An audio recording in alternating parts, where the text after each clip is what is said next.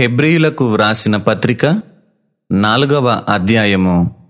ఆయన యొక్క విశ్రాంతిలో ప్రవేశించుదుమను వాగ్దానము ఇంక నిలిచి ఉండగా మీలో ఎవడైనను ఒకవేళ ఆ వాగ్దానము పొందకుండా తప్పిపోవునేమో అని భయము కలిగి ఉందము.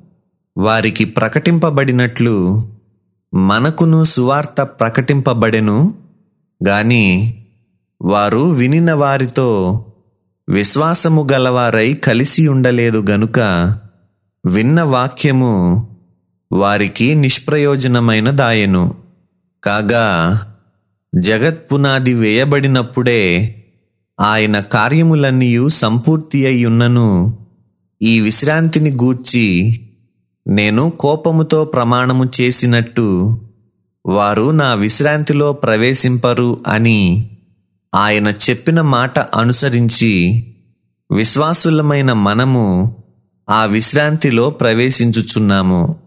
మరియు దేవుడు ఏడవ దినమందు తన కార్యములన్నిటినీ ముగించి విశ్రమించెను అని ఏడవ దినమును గూర్చి ఆయన యొక్క చోట చెప్పి ఉన్నాడు ఇదియును గాక ఈ చోటుననే వారు నా విశ్రాంతిలో ప్రవేశింపరు అని చెప్పి ఉన్నాడు కాగా ఎవరో కొందరు విశ్రాంతిలో ప్రవేశించుదురను మాట నిశ్చయము గనుకను ముందు సువార్త వినిన వారు అవిధేయత చేత ప్రవేశింపలేదు గనుకను నేడు మీరాయన మాట వినిన ఎడల మీ హృదయములను కఠినపరచు కొనకుడని వెనుక చెప్పబడిన ప్రకారము ఇంతకాలమైన తరువాత దావీదు గ్రంథములో నేడని ఒక దినమును నిర్ణయించుచున్నాడు.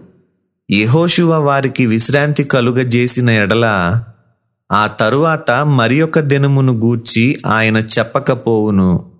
కాబట్టి దేవుని ప్రజలకు విశ్రాంతి నిలిచి ఉన్నది ఎందుకనగా దేవుడు తన కార్యములను ముగించి విశ్రమించిన ప్రకారము ఆయన యొక్క విశ్రాంతిలో ప్రవేశించిన వాడు కూడా తన కార్యములను ముగించి విశ్రమించును.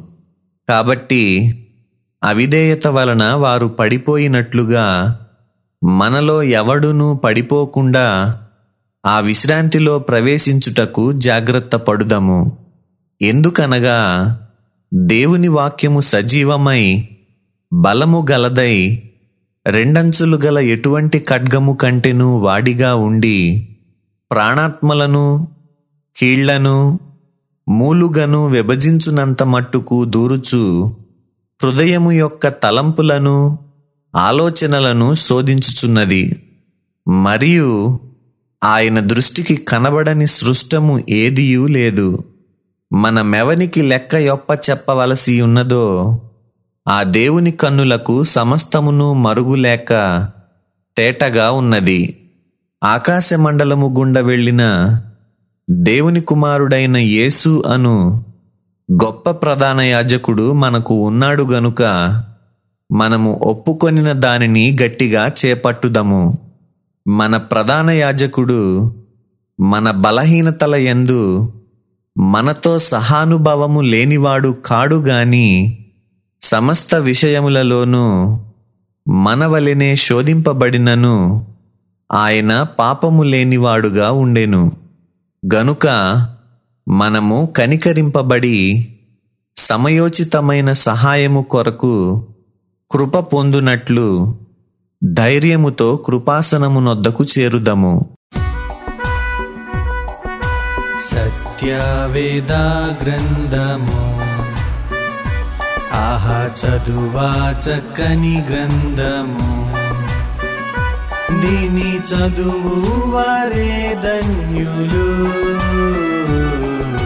సత్యవేద గ్రంథము ఆహ చదువా చక్కని గ్రంథము.